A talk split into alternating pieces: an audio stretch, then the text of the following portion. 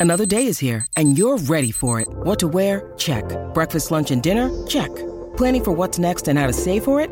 That's where Bank of America can help. For your financial to-dos, Bank of America has experts ready to help get you closer to your goals. Get started at one of our local financial centers or 24-7 in our mobile banking app. Find a location near you at bankofamerica.com slash talk to us. What would you like the power to do? Mobile banking requires downloading the app and is only available for select devices. Message and data rates may apply. Bank of America and a member FDIC.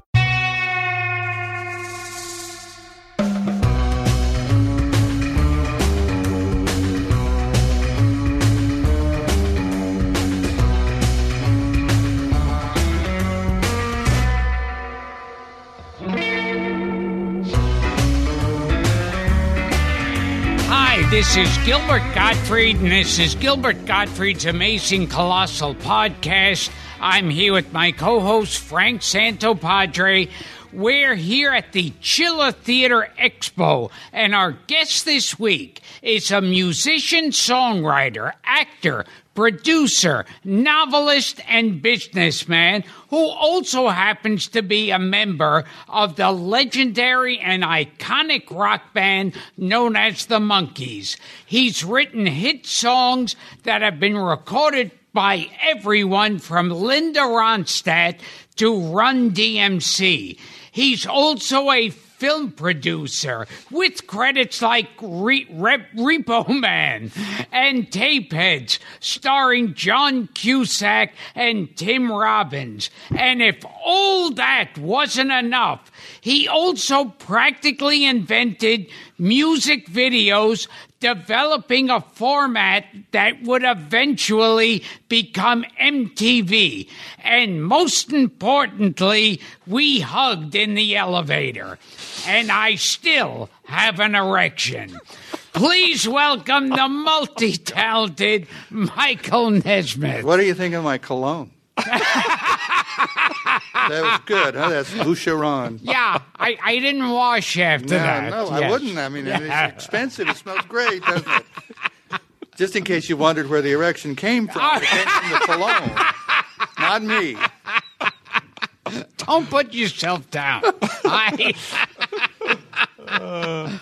now, I remember uh, sitting next to you on a plane. Yeah. Yes, and and I was flying out to L.A. to audition for some movie that I didn't get, which was fine, uh, because I I remember I was reading the script and you said to me, you said, "Oh, what are you reading?" And I said. Oh, it's the, some John Travolta comedy. Uh oh.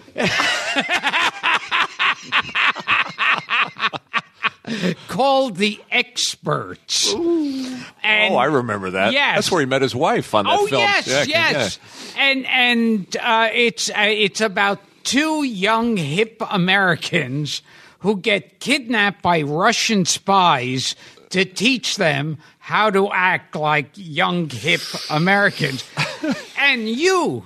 Uh, being a fortune teller, said, "Oh, that sounds like a piece of shit." And that sounds like something I would have said. Ah. yeah, and you were absolutely correct. Well, I yeah. saw the movie. Now, where, where are we going? What? Oh, uh, We're to, to L.A. LA? Yeah, okay. Yes. now, Michael and I spoke earlier, Gilbert, about you auditioning for one of Michael's shows called Television Parts, which was which was an offshoot of, of Elephant Parts. But you have no recollection. Michael remembers you, but you have no recollection Yes. of auditioning for Uh, but I didn't get that part. No. Can I You did not say get- fuck you right now? If it, had it been my call, you could say that. you actually could say it anyway, but Yes. it wasn't my call. It was No. uh, the the writers uh, and producers were uh, John Levenstein and uh, Michael Kaplan and Jack Handey, and and they they're the ones at eighty six, Gilbert. Oh, Yeah, they're they're the ones that trashed your career. They took you down. Jack and Handey of, of Deep Thoughts time, fame. Yeah. Yeah, I've asked him over and over, why not Gilbert? Why not Gilbert? They just all go really silent. The room gets dark. They look at each other guiltily. There's a faint light of fire somewhere off in the corner, and then the subject passes and no one says a thing. and and now I have to bring up that that piece of trivia that everyone feels like they're telling people that they don't know. Okay, well, let's guess before Yeah. you tell me. Okay. Okay. First of all, can I have 20 questions or do I can, do I, do I just have that kind of time. Okay. Is it um, does it have anything to do with typewriter correction fluid? Hmm. Let's see. ding, ding, ding, ding, ding, ding, ding, dun, ding. dun, dun, dun, ding. Okay. I'm Yeah, sorry. I think Yeah. so. Oh, it does? I Okay. think so. Uh, next question: uh, Does it have anything to do with uh, hmm, I don't know, like a like a parent, like uh, like uh, something, uh, uh, a uh, female. Could we say female You could say parent? female parent, Yeah, yes. yes, yes. I'll guess female parent. Gosh, Gilbert, I don't know. I guess I'm going to have to pass on this. I don't have a clue what it might be. Let's see. My mother invented liquid paper, but that wouldn't. That's not it. That would not be it. Now, now, see, here's something really odd because I mean, she made a lot of money off that. I'm Millions. sure. Did She she did. sell it to Yeah. Gillette ultimately? Yeah. Yeah. and and it's like now I I don't know that people would know what liquid paper is because Well, it's it's you know we can get serious for like Oh, okay. 30, 35 seconds. The uh, and it's and it's true. Yeah. The the uh, computer and the printer and everything. you know, the joke is uh, the technician going in and seeing people taking liquid paper and wiping stuff off of their TV screen. You know, Oh, yeah. screen, trying to take it out of the printer and so forth. But that joke aside, which is a rotten joke, the, uh, the, the idea that uh, the computer was uh, going to make that product obsolete was true. But my mother saw that, and she was uh, she she was she was ready for it, and she knew that once the paper's out of the typewriter, once you're into graphic design and so forth, when you're doing some hard hand layout layout and stuff, that's when you need a correction fluid, something you can paint on. So she was all ready for that, but she died. 1980, she died, and she was on her way to wherever the next plane of existence is. And uh, so far, she has not written. But the uh, idea that she had would have perpetuated itself, but the idea that had made her a millionaire uh, sort of came to a stop in the early 80s, something like that. Maybe maybe the 90s. And it still sells a little bit. You know what I'm saying? I mean, it's not like it's gone, but it's not. At one point, she had 95% of the correction fluid market in America. wow. Yeah. She basically invented that business. She was a terrific, interesting woman. Loved her so much. And she was a secretary. I mean, that's how she came up with the idea. I More mean, or she less, was actually yeah. using it. Yeah, she was she was a part-time secretary. What mm-hmm. she really was was an artist and a graphics designer. I see. And that was where her heart was, and that's who she was as a person, as a human being. And in graphics design, during those days, you laid out stuff. You know, you cut it with a razor blade, and you taped it onto a board, and you got you sent the the text to the printer to get back to typeset and so forth. It was a very arduous and long and involved process. And when you laid up the board in order to take it in and have it photographed to make it into something you could print, you had to use something to uh, make the seams and the cuts and the, everything else disappear, and typically that was paint. Well, when the electric typewriter came along, she was working as an office secretary, and she but she was doing those big, you know, how your hands go up and down and go bang, bang, bang, bang, bang, bang on the typewriter, and then suddenly the electric typewriter comes in. Your hands go flat on the keyboards, and you type like we do now, which is well, transitioning from that, she made all kinds of mistakes. And the problem was that unlike the big bang, bang, bang typewriters, you couldn't erase them. You couldn't rub it off of the paper because it was carbon paper ribbon. So she thought, well, I'm painting it out and as a graphics designer. This is graphics design. I'll just paint it out on the paper. So she came up with it. She worked on the formula. She did the chemical uh, stuff of it. And then she had what was basically the genius idea. She thought, okay, I'm the secretary in the office environment. And at that time, secretaries were like 97% of, the, of the, that workforce were women female. And I control the dollar buy. I can go down to the office supply store. I can buy something for a dollar. My boss doesn't say anything to me about it. I can buy an eraser. I can buy a wax pencil, whatever I need to buy for my work. So, and, and, and I don't have to go through purchasing. And I don't have to go through anything like that. So if I make a bottle of paint that sells for like a dollar, I can make that paint really inexpensively. I'll come up with the chemical formula that makes it dry fast, sink into the paper, and so forth. And I'll sell it and I'll put it in a fingernail polish bottle, and I'll sell it to the woman and sell it like an office cosmetic.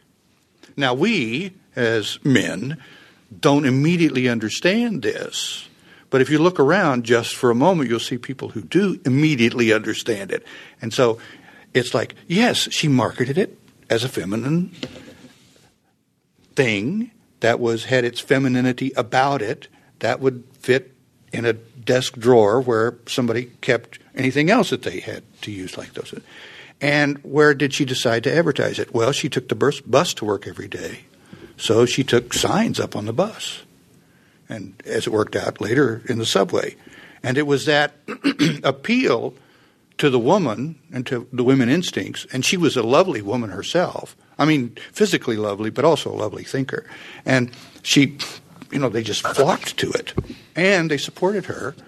So her first thing she did was go out and hire a bunch of men to run the company. well, no, that's I'm, I'm being funny. She didn't actually do that first. Her first employees were women, and she had a a, a real love for that. Her corporate secretary was a woman, and, and her assistants were all women. But when she was, uh, it was hard to find people who could do jobs like distribution and so forth at that time. It just wasn't a big workforce of women. And so she did end up with a staff of, uh, of high powered execs. And with her, she turned it into an international multi million dollar corporation with plants in Brussels, Toronto, Sydney, and uh, Dallas. It's very impressive. It very from, from a small, simple idea. Just well, and, Yeah. and you see how the idea worked. It Yeah. was just two two independent ideas, that she connected the dots. I, I you know, she uh, she was real inspiration to me too. And and I understand you were in a band once. No, nobody ever asked about that. Well, Gilbert and I were. The first I've actually heard of it. Okay, so is this band? oh no! Would this band have been named after an animal, Ah, let me see. Like say a primate. or Yeah. maybe an insect? Not an insect. Not an insect. I so that wouldn't have, that wouldn't have been that wouldn't have been a Yeah. really famous yeah. English band. Like, it, would this be a, a hairy animal? Oh, a hairy animal. Yeah. Okay, so like that that eliminates hippos. so I don't know. What do we have? We have. Uh, Okay, so you were in the Monkees. Okay, so I was. All right, you See, I me. guessed that one. and now we were talking about how you actually got that part. How did? Uh, you were the only one of the four guys to see the actual ad in Variety. Isn't that I true? was? Yeah, that's, that's what Mickey told us. I may have somebody seen it, but brought it what- to you? Yeah, somebody brought it to me. Well, Yeah. that's that's a distinction I make. Uh, uh, um, there was a guy named, uh, working at the publishing company I was working at as a singer songwriter, as a and, and a member of a band there, named um, uh, Barry Friedman. His name was the Reverend Frazier Mohawk in the acid world, and. And he came in and he said, "Hey man, you should go down for this. This is this looks cool. Show up. They're having open auditions." So yeah, that was the ad that I saw. The one that asked for Ben Franks types. Yeah, you know Yeah. what that means? Yeah, because well, I lived in L.A. Oh, I well, then remember you know. I remember Ben Franks. Does anybody listening to this show listen to Ben Franks? Oh, that's that that uh, diner. Yeah, was it? Well, it was Yeah. it? It was in those days. It was a, a hangout for what, yeah. what did you say? Guys with granny glasses. Yeah, Yeah. guys with granny glasses after 4 a.m. Right. Oh yeah. yeah, right. Right. yeah, right, right, right. The ad, uh, was- if I had the ad right, it was insane young men with what Ben Franks types, something of that.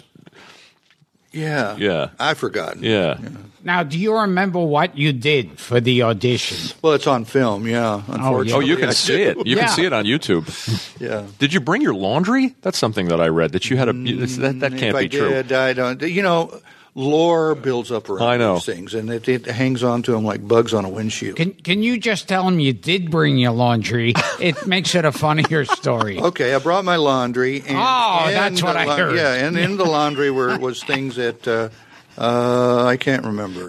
Well, we, we should say that you can you can see the audition Oh, on yes, YouTube. I- I did, and it's bizarre. Yeah. you're going through dresser drawers at one point, and you're just kind of you're riffing. Yeah. And and they, I think they said to you at that point uh, that they liked the hat.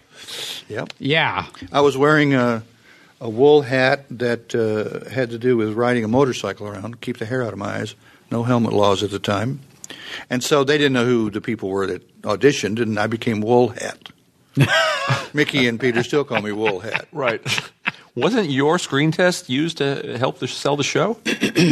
That's Well, the, that I- the, the show was. Um, I'm actually in the process of writing all this up, Uh-huh. and so um, it's long story.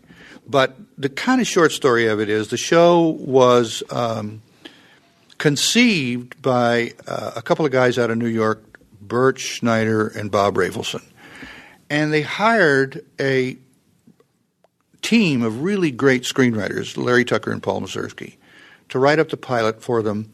And the instruction was make it kind of like Hard Day's Night uh, meets the Marx Brothers. Uh, and so that was the basis. That was the script that existed when I came in there. Uh, then Bert and uh, uh, Bob tweaked it a little bit to get music in there, and there was a lot of other kinds of things that were going on. But the bottom line was that when we did the pilot, which we shot down in uh, San Diego, and brought it up, they edited it all together and they sent it to New York. It was rejected. The network said nope, and the and Columbia Screen Gems, which is the mother company, said nope, and it was harsh because Bert Schneider's father owned mostly right. Columbia. He That's was right. a very, you know, he was high up. He was in the inner circles, a prince of the court. And uh, so they came back and they said, well, we're dead in the water, no show, no series, go home. Now, whoever you happen to talk to at this point about what happened at this point takes credit for putting the screen tests on the front of the, of the show. Uh, because they all say, I came up with the idea for putting the screen tests on the front of the show, and that's when the show sold. I see. So it's one of the thousand fathers of victory, and it's a uh, uh, it it is not my screen test that made the show sell, although that's what happened. That was a sequence of events. What happened was this: the screenplay, instead of it being uh, ironic and funny, it became sardonic and angry. It was it, it mocked, and so the four main characters were assholes. They were just jerks. Nobody liked them. Nobody wanted to be around them or anything. They were written into the screenplay so that they were in everybody's face and everybody's hair, and it was just a uh, a, uh, a very unpleasant kind of thing, and it never got funny. When they put Davy's uh, uh, interview, and uh, I, I stopped trying to think if uh, Mickey and Peters was on there. I don't think so. And they put my screen test on it.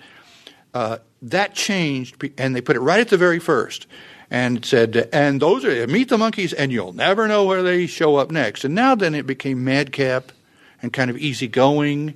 And so when we were uh, making fun of something or uh, poking fun at it, it, it was uh, it was gentle and it was not uh, angry. It was uh, it was just uh, kids fooling around and having fun. And it was an out of work rock band, nice conceit, trying to make a living in a world of uh, high power rock and roll that was starting to make a giant name for itself. Another very nice conceit. So the kids were not stars. The kids were not being made by the movie machine. The kid was kids were just kids, and they had this this uh, quality about them that had been introduced in the real documentary footage of the what is essentially a screen test. But the way you phrased the question was, did your screen test when you put it on the front right, make right, the thing? It's not. It's a little more convoluted It's than that. more convoluted, uh, more complex, and it's more subtle than that. I mean, there wasn't, as far as I could tell, going back over there was no nobody pulled a trigger. Everybody just got that telephone, made it stop ringing, and handed he's it- ad-libbing. Yes. well, even, even the origin of the show. I mean, there's Mickey told us that that Rafelson, who was a, a, a roadie, had was was working on an idea about a band even before Hard Day's Night. The, con, and con, conven- this- the the common knowledge about it is that it was Hard Day's Night that inspired it. There's so many different versions of the uh, of where the show came from, where Well, the idea yeah, came from. yeah. Well, it didn't come from me. Right. I had no idea. I showed up. I was an actor looking for work, a, a songwriter looking for work, and, and they said, You got the job. And I said, Hallelujah. So that was fine. Here we come, walking down the street We get funniest looks from everyone we meet.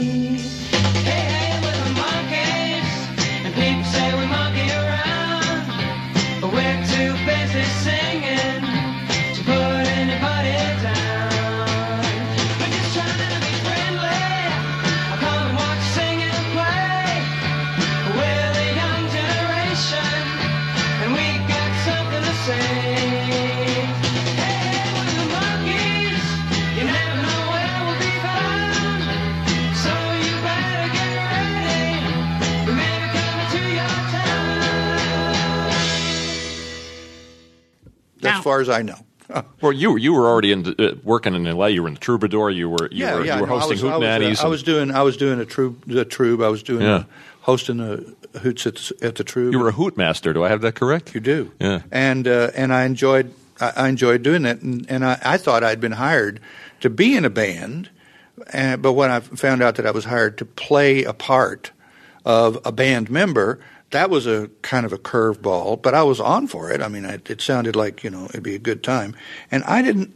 I don't have a sense of the genesis of the idea at all. Uh-huh. I, like I say, at the time when it took off and it became this this big hit in the first year, uh, it never became a big hit, but when it got highly visible, uh, I was um, uh, not sure how that had happened.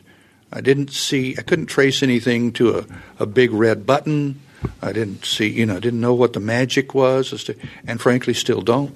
I mean, it just it just missed me. It There just was no noticeable tipping point for you. no, where it just kind for of me. No. yeah. And by that time, I was just I was up to my eyeballs in uh, in um Dylanisms and folk songs and so forth, and crazy for the Beatles and so Right, forth. right. I didn't I didn't understand the that that genre of music or whatever they were they were planning to do. But I don't think they were making. I don't think anybody made it up before Hard Day's Night or the Beatles or any of that stuff. But I don't know. That's the real answer. I don't know. And the Monkees actually became friends with the Beatles. Yeah, later on, you know, we all did. I mean, the minute I got any money, I, I uh, got on an airplane and took Phyllis, my wife, and said, "Let's go, let's go to England and see what is going on over there." I went over there basically because it was the center, it was the capital of the world. I mean, London, in the '60s was like Paris in the '20s, and everything was coming out of there. There was new design, there was new art, there was new fashion, there was new architecture, there was new music, there was new literature. I mean, it was just an amazing place. And so I thought, well, I got to go there. And if, by the way, I get a chance to meet any of the Beatles, good on me. So when I did, I, when I got over there, I reached out and was able to get over to hang out a little bit with John, and we became friends, friendly, and um, but it was it was a it was a remarkable time. I I haven't seen anything like it since then. I mean, maybe maybe the internet in '84 in Silicon Valley now. You know, the Northwest Intellectual Corridor. That's a whole thing. I mean, people you say intellectual corridor, Northwest. No, wait a minute, that's the wrong coast. no, not anymore, kids. It's Silicon Valley. That's where it is. Silicon Valley, in distinction to London in the '60s, doesn't have an art culture right now. It's you know it's artless. It's it's a tool kits that they're building up there. London in the '60s, on the other hand, was about love is all you need. It was about uh, you know these extraordinary ideas manifesting in sculpture and art, architecture and so forth. And I sort of became friends with the Beatles, but Lennon was uh, he was politically different than I was. I'm I'm a I'm a liberal in, in just in politically uh, to to state it. I'm a liberal socially and emotionally and so forth, meaning that I'm you know I'm for enough regulations so that nobody starves. Uh, Lennon was uh, a radical. He was a revolutionary in his own way. He was a remarkable thinker, and I loved the guy. I mean, he was just a terrific person, and I loved hanging out with him. But he was a, uh, you know, for him, love was a politics, and it was a power. It was a force in the political system, a force in uh, community, a force in government, and uh, that you you had to uh, practice it along those lines. Uh, I tended away from that. I tended to think uh, more spiritually about those things, and so we didn't connect on that level. Although we did become friends. I mean, I, I liked him quite a bit, and I guess he me because we always checked in with each other when he was around. You know, I call up and say, "You here?" and he'd say, "Yeah, come stay." That was uh, one of the great things he taught me was the, the English habit of saying, "Come over and stay for the weekend." Like, really? Okay, I'll be right there. And he got the joke of what the Monkees were. I mean, M- Mickey was telling us that he, he knew it was the recognized it as a Marx Brothers thing. Well, he may Right have. Mick, I, I know. I know Mick thinks this, and I'm. And I. I think he may have. I don't. I don't know. I. I he never said it to me. Uh huh. Didn't they throw a party for you guys though in England, in London? The Beatles. Do I have bad information? No, I think. Well, the the big party that we had. It's when we went over there as a band to play. Uh, they were doing a day in the life, and they did have a big party for that. But it wasn't for us. It was for everybody in London. Well, I mean, there's thousands say of people. There. say it was for you. Okay. And that you brought your laundry to the party. Okay. See, it makes Okay. it a much better story. Okay, so hold on a minute. Yeah, they, There were uh, holes in my threw a party research. for me. Yeah, no, they threw a party. Actually, it was for me personally, and they asked if I would bring my laundry. And I said, John, I don't know that that's dirty anymore. He said, no, just bring whatever you got. Well, there, there's a story Brought a online about you bringing your la- a bag of your laundry to the Beatles audition, and that you, uh, excuse me, to the uh, to the Monkees audition. And and if I'm not well, if it's online, it's true. well, okay, Yeah, there you go. Yeah, if I'm not mistaken, you wash your laundry in uh, liquid paper. Uh, that part I never read, Yeah. but I'll give that a try. Whites have never been whiter. well, you were present for uh, some of the recording of Day in the Life. Yeah. Yeah. Yeah, we were there for the big session, and, and I was I actually stayed uh, with uh, John during a, a big part of that time, and he was bringing home acetates from the studio and so forth, and that was great to listen to him in his company. But you know, the, the Beatles. See, here's what people don't understand when I talk to them about London in the '60s. There was a out in the world, and specifically in America, were the winds of a hurricane. And they were force five, force six. They were mega force winds that were happening from the center of the hurricane, which was London. So you come out of the hurricane and you move to London, and it's dead still. It's calm. And so what happens is not, oh boy, this is going to be so great. We're going to be clubbing. We're going to be dancing. We're going to be saying things that are so witty and funny they will live forever. And it'll be just the best time. None of that happened. It was like, yeah, come, we'll have dinner. We'll tell a couple of jokes. We'll have a conversation. Maybe we'll talk about, I don't know, politics or where the waiter is from. And we'll have, that's, that's, that's the only thing it'll, uh, that we'll do. And that's the way it was. There was a laid back, I, I, I have learned to call it easy speed. And I learned it from racing. it's these guys that go monumentally, colossally fast, but they look like they're doing nothing.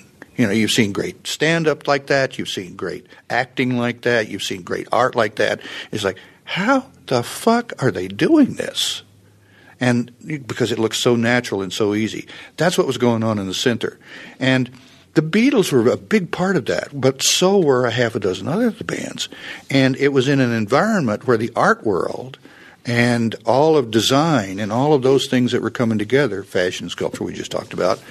Had the same kind of easygoing, yeah, let's try this. And you try it, and you go, holy smokes, what is that? And what that happened to be was something like a, you know, a new Beatles album or a new Stones record and so forth.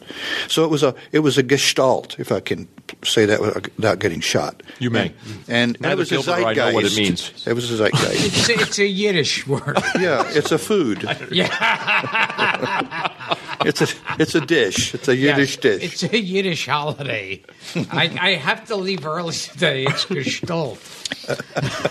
What are you getting for Gestalt this year? I'm getting a watch. They have to tell you, you know, in Gestalt. They Oh, have to tell you what you're getting. You just ask them. You make them. It's You a little it's like Gestalt. Colossus. You have to tell me. Yeah. It's a little like colossal, Gil. Yes. now, I heard that at one point with the Monkees, I think Davy Jones said it, that he found out that his manager was also like one of the producers of the show. And and and he thought that's a good time to get rid of this manager. Well, I, you know, the, the, the, four of us never became more than professionally close. Yeah. I mean, we, I, I didn't know what was going on in David's Yeah. affairs, nor he in mine, and so we just stayed clear of that for the most part. So, yes, that's all true. Manager became producer, and Davy really said that, and I don't have any idea what I'm talking about. What were the days like, Mike? I mean, you, you, you, get the you get the part, you pass the audition, your life changes. You guys are shooting twelve hours a day. I mean, it was an insane time. Yeah. Even though you don't kind of remember that that moment where everything exploded. You had had acting in your past. You had you had acted in high school, so Yeah, you just I mean, saw I mean, it as I an acting role, more or less. Yeah, yeah, I mean, it was. I was so naive that I did not know most of the time what was going on. Not, not, um, not naive as ignorant, other than just being unaware can be ignorant. So I didn't know how the show was put together. I didn't know how it was written. I didn't know where it came from. I didn't know what the point was. I didn't know how a TV show was produced. I did none of those things. I had shown up to uh, sing songs and write and maybe do. Well, I Schneider was very, um, you know, he, he was approbative and, and caring, and he helped uh, me uh, along. But he was clear. No, you don't need to do that. That's all departmentalized. Uh, you know, we have writers for the show. And so I, well, I'll go to the writers' meeting. Well, I went to the writers' meeting one time and wrote, "Oh, I don't belong here." You know, these guys are heavyweights. You know, they walk. It's like going out to play golf with somebody, and the first guy up hits a 425 yard drive. You just the club back in your bag and go back and drink at the clubhouse. You don't play with that guy. And the same thing happened in the uh, in the writers' room. You know, these guys were going pow, pow, pow, pow, pow, like that. And then the same thing started happening in the music side of it. Oh well, Tommy and Bobby are going to do this, and there's a Kirshner out of the Brill building, and these are all pros. You know, they can. These guys can really play, and they can really. You don't need to do a thing. Boyce and Hart.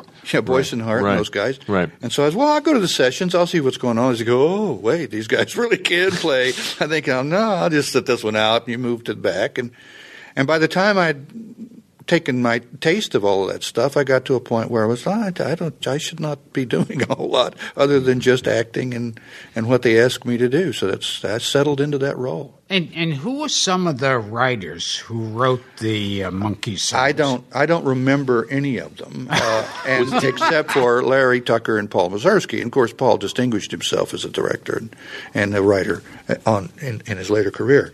But um, and if I started telling you the people that I do remember, they would be people that never, as far as I know, never went on to do anything. Was Dee Caruso a writer on the Monkee he was. Show? There's a name. Yeah, yeah. yeah. Wrote for, wrote a lot for Get Smart. Yeah. funny writer. Yeah. yeah. Well, see, you know more than I. Well, I just comedy writer nerd. We will return to Gilbert Gottfried's amazing colossal podcast after this. Tell us about the film Head. Yeah. Uh, okay. Uh, It's a conversation stopper. Oh yeah, that'll suck the air out of the room.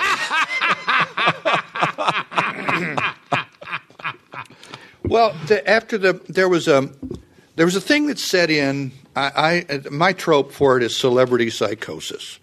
And it sets in to everybody who gets a little bit of recognition. And I mean, the first thing that Bert Schneider did, one of the first things that Bert Schneider did, who was the producer of the show, he would have us watch movies, and he sent me over to watch um, the uh, uh, Face in the Crowd.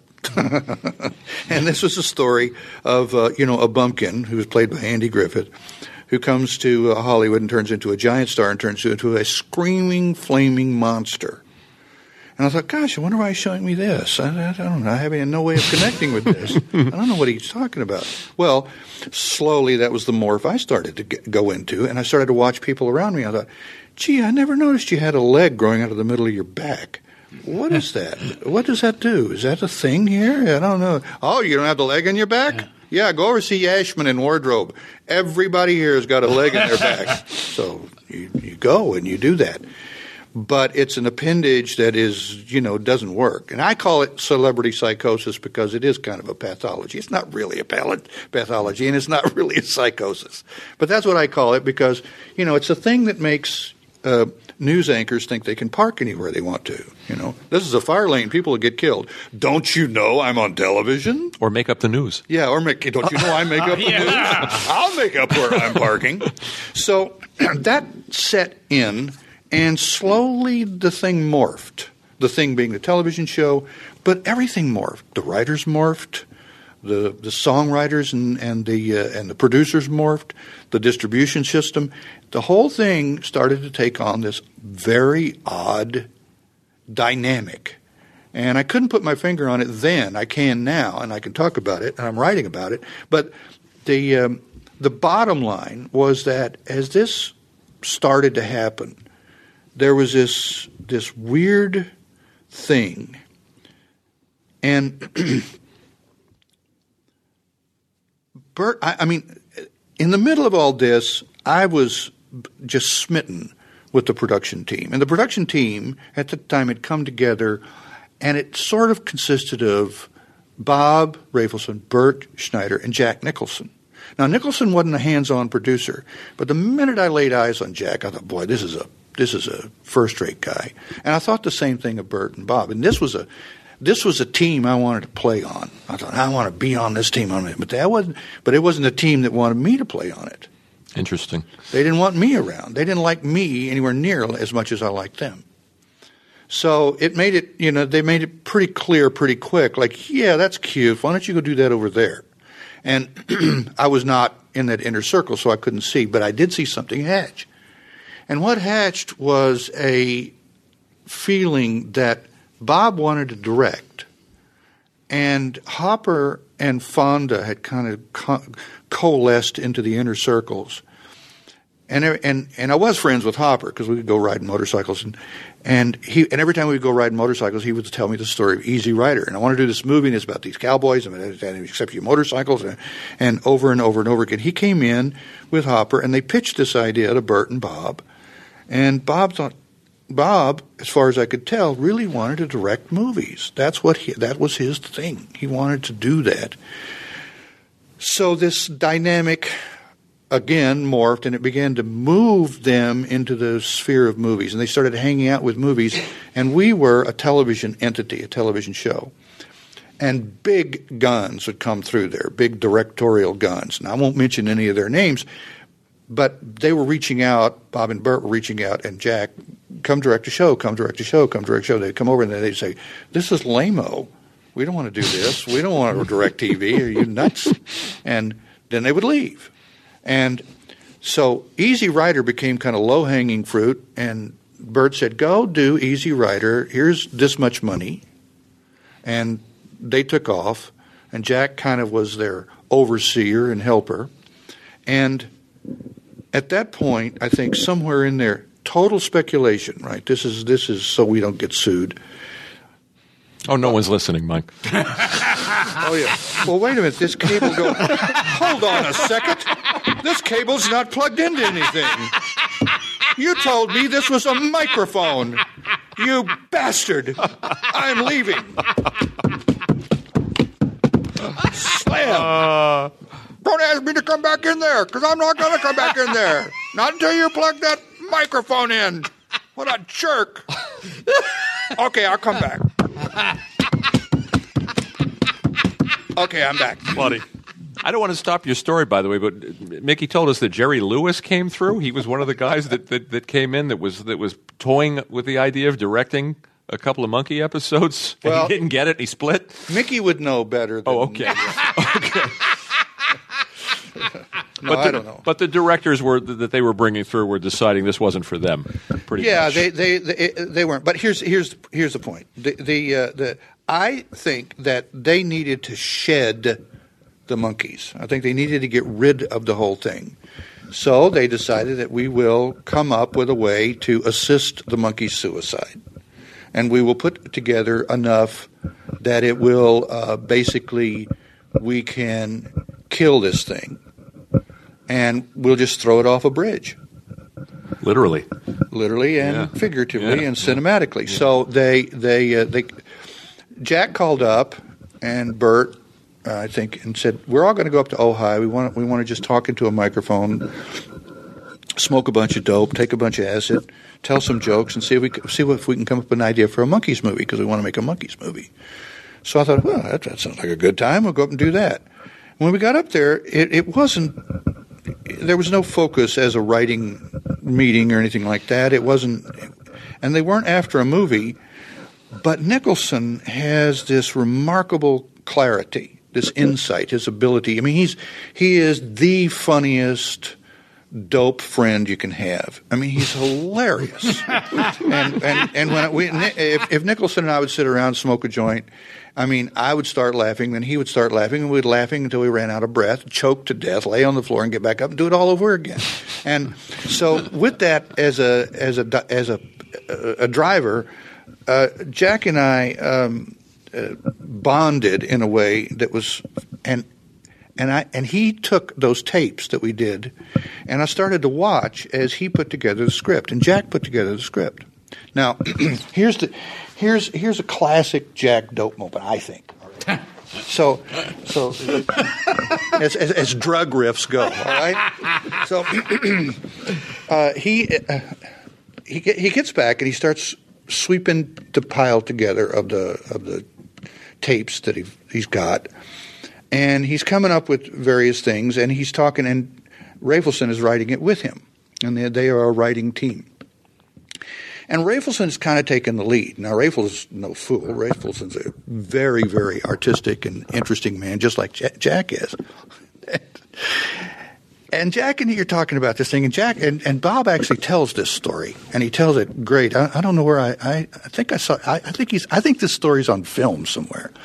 And he says, uh, he says, uh, um, we need to figure out how we're going to make this movie, how to make a movie out of this stuff. And Jack is saying, well, you just you just let it roll out and just kind of be what it is. I mean, we will start the whole thing on a bridge in L.A. and the Monkees will jump off the bridge and commit suicide. and and Bob says, uh huh, uh huh, and Jack says, it seems, it seems, I, I, well, you're not paying attention to me. And Bob says, "No, I'm I'm really not. I, you know." And he said, "What are you, what are you thinking about?" Bob says, "I'm I'm I'm I'm just think I'm I'm, I'm thinking dark. I'm thinking something re- really dark." And Jack says, "What? What's dark? What do you mean?" He says, "I'm thinking of the darkest thing I can think of." And Jack said, "And what would that be, Bob?" And Bob said, "Victor Mature's hair." And Jack said, "That's it. That's the movie." It's Victor Mature's hair, which of course is for me. I would have been on the floor when he said that because it's Victor Mature's hair as a basis for the Monkees movie, just as a funny riff. However you put it down, and that's the movie he wrote. Columbia Pictures presents The Monkees. Mickey, Davy, Mike, Peter in Head. That's right, Head. What's it all about? Only Victor Mature's hairdresser knows for sure. Are you kidding?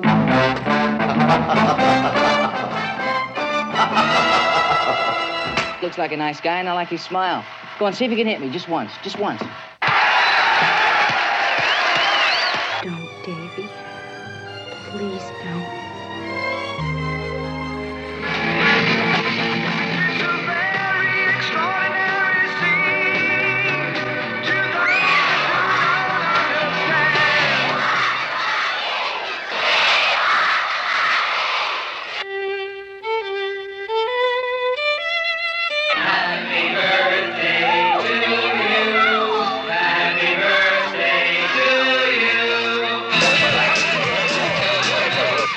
Is the most extraordinary adventure western comedy love story, mystery drama, musical documentary satire ever filmed.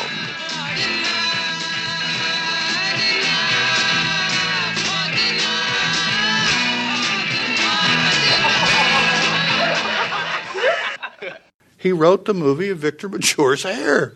So the fact that it comes as a as a suicide of the monkey, it, it was a you know it was a they did that on purpose. But the, but the basic thing is that it was a drug riff. Yeah. It was a dope riff. It was a fun, you know. Everybody, everybody sits around totally smashed, and somebody starts, you know, where's John? Where's John? Oh, he's still trying to merge at the roundabout. I mean, it you know it turns into one of those one funny dope story after another. And and I heard the reason they called it Head is so that they could make a sequel and say from the guys who gave you Head. Well, I heard that too. I think that's artifice. I don't think they really did it for that reason. Well, just agree with me. and they had their laundry with Hey, them. Gilbert, Gilbert, plug the microphone back in. I'll agree with you. What good does it do for me to agree with you if the microphone goes to nothing? You said when I came back in here you would plug it back in, and it is not plugged in. I can see that. I'm not an idiot. I spend a lot of time at Radio Shack. This is not plugged in. It's also an anti-war film. I mean, it's it's it's it- it's a strange duck. the It's a really important movie, and it's an anti-war film. Yes. well, it was an important movie. Now plug in. There's a fascinating video of you online, by the way, at a, at a Monkees convention discussing this with a, this young young woman who wrote a thesis about head. Oh, God. Yeah, which is absolutely fascinating. Yeah. Uh, and you do a DVD? Did you do a DVD commentary for the movie? Yeah. Yeah, Yeah. Can't wait to hear that. Well, it's it's fluff. you know, Oh, okay. I just you just try to not scare the people with the DVD player at home. You know. I was I always wondered if they were trying to do like Richard Lester made that film with Lennon, the How I Won the War. If they were if they were trying to because this is an anti-war message in the film, what they were chasing, or Uh, as you say, they were just trying to kill the. No, the, Kill the, off the the message. Yeah, the message is you know the Monkees are a nuisance. Put them on the back of a trailer and let Victor Mature drive it off the lot. Wow. and and this wasn't a hit. No, no. As bizarre as that may be, Yeah. as Well, the bizarre as that may seem. It's got blockbuster Yeah. written all over it. Yeah. Well, the That's what series- I thought. It should also be pointed out that, that, that Monkee money was used to make Easy Rider and, and Five Easy Pieces. Well, the for money Rafelson. that the Bert, the Bert and Bob made off the Monkees. That's correct. it's it's fascinating, and and the, the the series was canceled a couple of months before the movie, so you could make you could certainly make the argument that the mania was already dying. That, Oh, the, it- that- it- that the writing it was already gone- on the wall. Oh, listen, it, it had gone from mania to um, you know running for your life. I was dodging every bullet I could out there. It was it was not it was it was active. Kill these guys. We had turned into you know pariah, and for some reason, and it, not weird to understand, we were the we were the target of. You guys sold out rock and roll. You sold out everything. It's you. You did it. You. It's your fault. You come over here. Let me punch you in the nose. And the whole arts community turned against the show, turned against us as uh, actors, turned against us as artists and performers, and said, "No, they can't come in here. They they don't get to go." And all the records stopped being played on FM radio, and there was a wholesale walk away. so from the strange. entire. Well, it isn't strange when you think about it. You have to, you just have to go back and reconstruct in your mind. I mean, we're 60 years away from it now, but reconstruct in your mind the Vietnam War, reconstruct in your mind the Beatles, reconstruct in your mind the assassination of Kennedy, reconstruct in your mind the 60s, and you'll see that there was a whole motion to capture the art of the times into something authentic. And there was a feeling that the way the Monkees was put together was not authentic. Now, it turns out, and history will prove, that that's incorrect. It is well, it was quite authentic. It was a perfect. That was the way you did it. That's the way they did Casablanca. Sure. but You sold 35 million records in 1967. It wasn't Well, a fluke. Here, no, yeah, it was a fluke, and, and here is this is a great podcast. Plug this thing in because I have something I want to say. I have something I want to say. Well, 30 this is a dress rehearsal. Yeah. We'll do the podcast. Yeah, but here's Tomorrow. this here's for the dress rehearsal, and you guys can take it out if you want to. You better not, The- because because I, I'm it, this is going in the book, but I'll give it to you, you know, months before the book comes out, if the book ever comes out. So, 35 million records is complete fabrication. Really? It's totally bogus. It is a f- class A mendacity. It's a lie. It's not true. We never sold 35 million records. And the reason I know this as such an absolute fact is because I made it up. And I told it to a guy in Australia as the truth. and it's complete fiction. What about this idea that you outsold the Beatles and the Stones combined in '67? Absolutely falsely. Really? Absolute falsehood. And what what happened was this. I thought, how do we get our arms around this authenticity thing here? What are we doing? Genuine, genuine, genuine, schmenuine. I mean, I don't know where this goes. I can't, as an artist, this is a really important thing for me. I got, I, I have to do. So I'm done with the Monkees. I'm on, on in Australia doing rock and country rock and the stuff that I want to do. And I'm watching the news and I'm thinking, there's something wrong with the news. There's something wrong with people in the news. These are not. I'm not getting the truth here. This is weird. And I have an interview. I'm staying. I'm on the roof of a hotel, uh, one of those pools on the roof of a hotel with this uh, stringer from the local newspaper, which is just local in like Sydney or Melbourne. It's a big, big gun.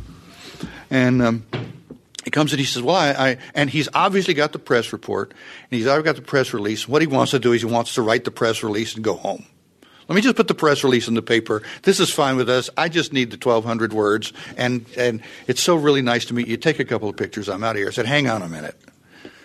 And I said, I want to talk to you a little bit about press, and I want to talk to you a little about journalism. I want to talk to you a little bit about where you get your facts from, and how are you coming up with stuff if you're just printing press releases and stuff. This guy starts to squirm a little bit, and I said, because I tell you what's going to happen in this interview here. I'm going to lie to you. I'm going to tell you lies. And he, he said, well, why are you going to do that? And I said, well, I'm just going to be interested to see what happens because I don't know what's going to uh, how these things come about. And from what I understand, you're an important writer and uh, opinion maker. Well, I want to know. And he said, Well, I'm very uncomfortable with this. I said, Well, I suspect you would be. and he said, Well, well, if you're lying to me, how, how will I know? Uh, how will I know if, if you start telling me the truth? I said, You won't. That's how, that's how a lie works. You don't know whether somebody's lying to you. He said, Well, should we do the interview? I said, Yes, very definitely. Let's do the interview. Plug my microphone in. That's, that's something a lot of people do to me. And Following you around. I said, I said, plug, I said, plug my microphone in. I got. I, I want to tell you. He said, Well, is it true that you uh, read an ad for the paper? Uh, to get it? I said, Yeah. Uh-huh. He said, Okay. And he gets more and more nervous because I'm just answering just complete blank, flat. No, I have no tell because I don't play poker. And he and he. So um, you guys have uh, you've been uh, very successful recording, haven't you? And I said, yes, we really have. Have been very successful. Uh, and uh, it- did you your last record was gold? I said, oh yeah, it was more than gold. I said they can't even really keep count because all we high it goes high, high that it goes is gold. He said, well, gold is uh, that's like five hundred thousand. I mean, that. I said, well, but you see, you don't what you don't understand is there's a worldwide count. The last two records that we sold sold 35 million records. And he said, "Really?" I said, "Yeah." That I said, "You may not understand it, but that's more than the Beatles and the Stones combined." And he said, "That's him writing." He's writing it down. Really? And I said, "Yeah, more than the Beatles." And I said, "Of course, nobody knows it because it's you know, people are stealing from us all the time and everything. But it's it's uh, it's huge. It's so much bigger than anybody knows." So Next day, thing goes in the paper. I read the paper. It says, and they've sold 35 million records. I went, yikes, look at this. He printed it. The guy printed it. I can't believe this. He printed it, but I don't say a word. So this is years, years past, and now suddenly, and in 35 million records. I went, hold on, where was that? That's in the New York Times. Get out of here. That's in the New York Times. This has become a meme before there are no memes. We're still in print. We don't. We hadn't. And and then the next thing you know, it's it's on the air. And if you Google it today, if you Google it today, Google the the sacred sanctified search engine. Guess what you'll read?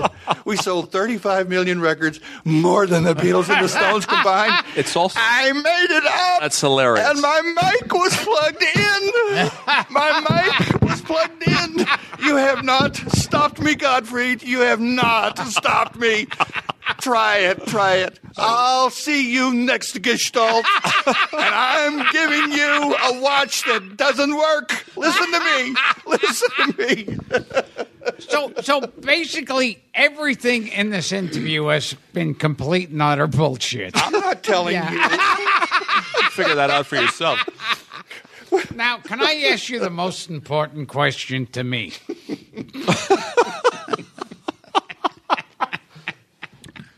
Do you remember working with Lon Chaney Jr.?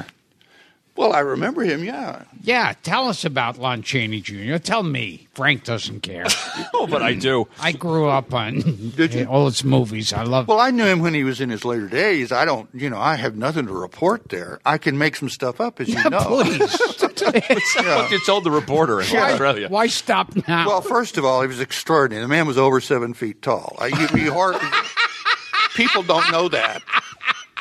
He was maybe seven one, seven two. I mean, it was Kareem. You know, I mean, the guy was giant. and a spectacular ballet dancer, I've heard. I had no idea. Yeah. I, I didn't know that. I didn't know, but I did wonder about the shoes. So that was that was weird. I thought maybe it was just an affectation because they were giant. You know, like 13s, maybe 14 Ds.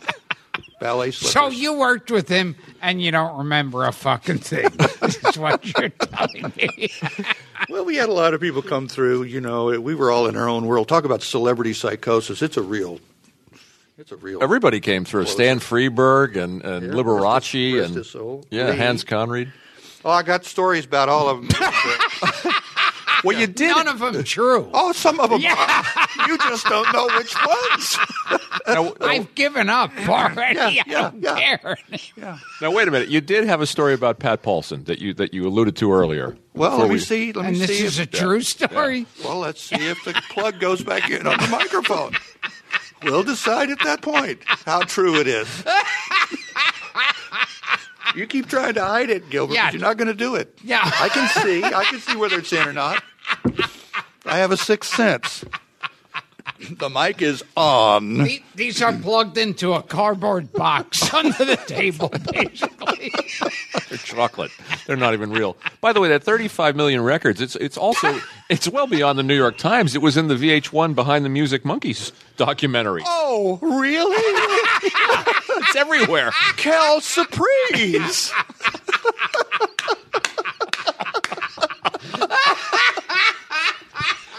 And you made it up. Absolutely out of whole cloth. Incredible. Isn't it fun? Isn't it a great piece of news? Now, I heard, but which is probably bullshit too, as everything has been. and, and you, Some is real, some is not. and of course, you don't have to answer honestly. Right. I'll say. I, I that the, when the Monkees, even after they had split up, when they'd get together for reunions, they would get together for like about five minutes. Uh, they feel good about each other, and then there'd be a major fight starting. Um, that's kind of true. Oh, oh boy! I hit You a, hit one. You hit a vein. Wow! I think we should stop this show right here. 'Cause That's the only. Quit while you're at. Y- You know, it was collegial enough. It was not particularly convivial. It was, uh, you know, it was it was uh, work for hire. I liked Mickey. I liked Peter. I liked them. You know, I what there was no animosity that I felt. I think David felt a lot of animosity for me because I was such a liar. no, that's a joke. That's a joke. That's a joke. That's not true. That's But so so you're you were like you were like basically in business together. Uh, the way you Yeah, I think so. I mean, I think it was. Um, uh, it wasn't so much business. We were just in a project together. You know, Yeah. it's like being on a ball team and so forth. Yeah, that's right. It was. Uh, um, it was empty for me in a way because I didn't get to play or sing. I didn't get to do the stuff that I wanted to do. I couldn't write. You know, I, I went to Bob and Bert and said, "I have all these songs," and they said, "Oh, what you like? What songs?" And I would play different drum and say, "Oh, no, no, no, no, that's not that's not a good song. That's a that's a bad song, and it's going to not be a uh, it's not a pop song." I said, "Well, I know it's not a pop song, but I don't know how to write pop songs." And said, "Well, then there's your problem, isn't it?" so, I didn't. It was it, it was empty for me in that particular way where it was fulfilling, and this is this is true for sure. So plug the mic in. The um, the is that is that it is true that um, i there was something about the fans that loved it, the people that really enjoyed it, that was very compelling to me. Is still very compelling to me. It's one of the reasons I'm you know go to these Chiller conventions and stuff. There is um, there's a reality to that. Talk about authentic. You know, you look in some of these people's eyes and, say, and they say to you, "You can't imagine what the Monkees have meant to me." It's a real thing. It's a real moment, and I get a chill when they do that. A real, a, a real jolt. It's uh, it, it it triggers a compassionate thing in me that I am so grateful for, and that kind of kept me going through those times. When I went out and did the shows with uh, Mickey and Peter after David died, you know, kind of a memorial tour. Um, it was um, it was because of that. It was because of the uh, the crowds, and it was because of the uh, not just not just the applause, but uh, you know, it really meant something to them. So that redeemed it for me. I wasn't fulfilled as an artist with it, but they were fulfilled as fans and as television watchers. I knew as an artist that what they were seeing was uh, an artifice and was fabrication, but that was okay. They understood that social contract, I think. I don't think they ever felt ripped off like the people who were against it. I think they felt like this is a treasure. Now, when somebody who is nine years old says to you, This is a treasure, you tend to discount it. But that's where the treasures are buried in those nine year old minds. And they see them as they grow up into the 89 year olds, and you look at them, you know, coming in in their walkers, and you, it's not funny anymore. It's not a, you don't ridicule them. It's sweet. So that was happening during that time. And, and that was what kept me going with it, and still does. I mean, still, it makes me honor the event, honor the thing, and I honor it uh, for real. And that's the truth. Yeah. Well, it, it is odd when you do anything in this business, you kind of like forget, like people are actually listening and paying attention. And and then when they tell you, yes, I was listening and I did, you know, either laugh or uh, or sang along or anything, you know, it's like it, it's surprising. That's still a revelation to you after all these years that people come because here we are at the ChillerCon and you've just spent the weekend meeting fans. Yeah, And it's it- still- it's still, I Still yeah, because I when when I'm at something like this, or people come up to me on the street, and it's like they say, "Oh, I," you know, still to this day, like anything with Problem Child is like that, totally panned, Mm-hmm. and people, everybody comes up to me and says, "Oh my God." When I was a kid, I saw that a hundred times and I loved it. Mm-hmm. And and they'll name stuff that I've totally forgotten about that they say meant something to them. Yeah, yeah. Yeah, well that's what that is it. That's it. And it's and it's more important than probably any of us know. I mean, even the way you've said it and I've said it and so forth, there's probably a, such a deep current that runs there through all of us. I don't want to get all philosophical, but it is it it. I have kids, you know, I raise kids, and anybody who has kids and watch them and and watches them like my kids did, they listen to West Side Story fifty five thousand times. That's Oh, get it. greater than the Beatles and the Stones combined. They listen to West Side Story Funny. fifty five thousand times. Okay, well, it wasn't fifty five thousand, but it was a lot, and they loved it. And that's the point. see, see, this is why we're not recording. Mike, before we wind down, let- let's talk, let's, let's talk a little bit about your other career. I gave up on the interview gave up? at the beginning. Want to talk about yourself for a while? Yeah, Problem child? Yeah. so I remember John Ritter coming into my dressing room. hey, can I say something just to show It's off? It's your show. Yes, I'm going to show off now. Uh, Face in the Crowd was directed by Elia Kazan. That's right. And, uh, and it also starred Lee Remick, Walter Matthau, and Tony Franciosa. That's right. Okay, who played the press agent that said, "I've always hated you"? Don't you know that? Oh, gosh. Uh, Peter Lorre. That's right. That's absolutely right. And if you don't believe that, then it was Karloff. because I remember Tony Franciosa. Yeah, I remember him in that. Yeah, saying to uh, he he makes a pass at uh, or sleeping with uh, Andy Griffith's girlfriend, and he gets mad at him, and he says, uh, you know, that they're stuck together. And Tony Tony Franciosa says to Andy Griffith, "You're in bed with me, lonesome, in bed." Lonesome Rhodes. yes. Oh, I'm sorry. We have Mike Nesmith here. I think. I, I was going to ask Mike about his his uh, in, you know inventing uh, music videos. but Listen, I'm- neither Gilbert nor I are going to let you get back on the internet. all right then. You can try. I'm just gonna sit back and can be try, entertained then. But it ain't going to happen. We're not going there. We have other fish to fry now. We will return to Gilbert Gottfried's amazing colossal podcast, but first, a word from our sponsor. I heard with the first video you made, it made $27 trillion. Is that. and a war, a world war, was started over. It's as true as anything you'll ever hear.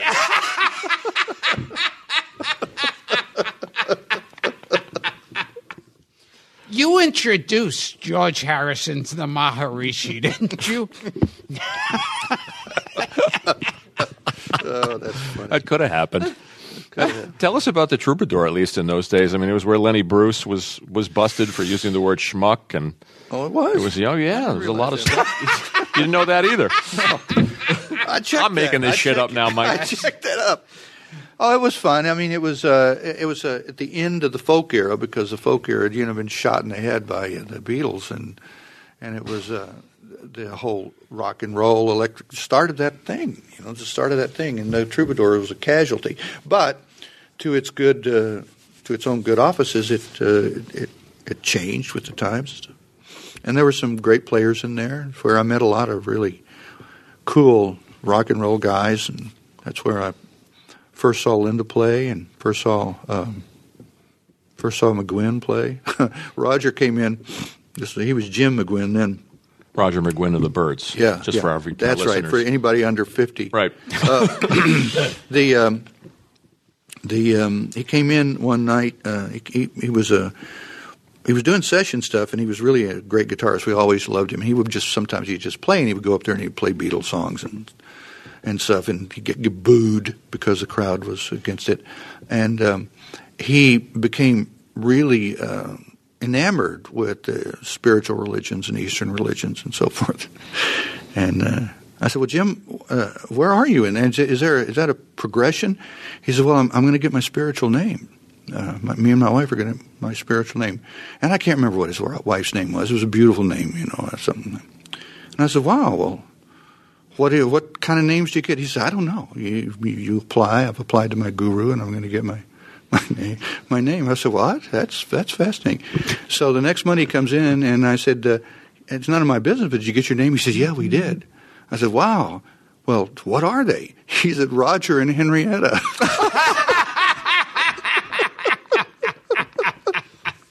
That's great. I said, I said, really, Jim? You're changing your name to Roger? He said, I've changed my name to Roger. what? He, he's telling me to end the interview. Oh, oh, in the interview. Yes. Got to button it up. Got to Yes. put it. Gotta button. Oh, over Yeah. to you, Gilbert. Close Yeah. us out. Get us out of here. Oh, okay. Hey, wh- hey, one thing you you smiled during the intro. Jeez, there goes the mic. You It smiled. doesn't matter. It doesn't it's not matter. a real You mic. You, smiled during It's the a intro water gun. when when Run DMC's cover of, of Mary Mary was mentioned. How, Yeah. did you, how did you feel about that? I loved it. Yeah. I mean, how would you feel about Yeah. that? You know, that's just that's supreme compliment. I mean, I, you know, you stay undercover, but anyway, take us home, Gilbert. Now, you used to belong to the Manson family. That's an absolute lie. as was everything on this show. And uh, next we'll have next week we'll have our guest who is telling the truth, and we will be recording. This was a lot of fun. Thanks for having We me. barely scratched the surface, Mike, but Yeah. No, we, we got had to a lot of time. stuff. Yeah. yeah, and and every we've had a guest today, Mr. Mike Nesmith, who has told us absolute bullshit during this I think entire. I think some of it was true. yeah. You just don't know which part.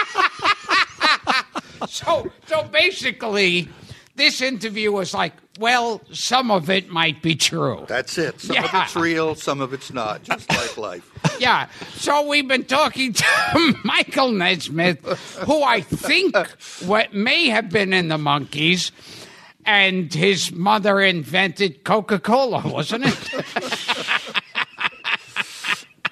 okay. So this is I'm Gilbert Gottfried. Are you sure about that? I gave Not up. anymore. I don't fucking care anymore. This is the strangest interview we've ever done. and we've done some wild ones. Next week we'll actually have a guest. Now-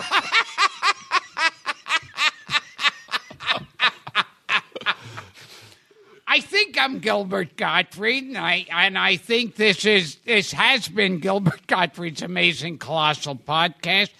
I think my co-host Frank Santopadre, and I know my guest today is Mr. Michael Nesmith, who is at least ninety nine percent full of shit. But entertaining. Thanks, Mike. Thanks Thank for, you. Thanks for doing it. My pleasure. Fun. Thank you. Where do I plug this thing in?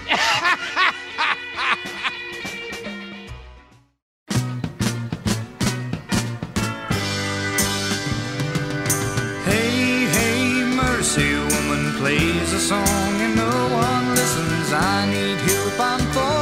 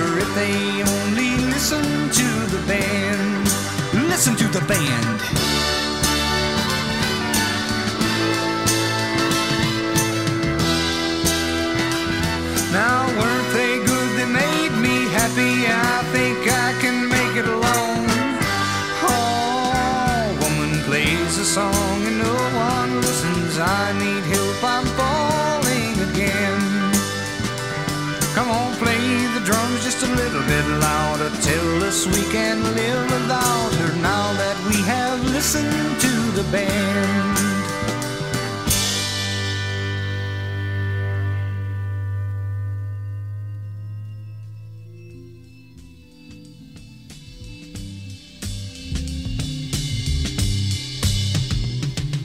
Listen to the band.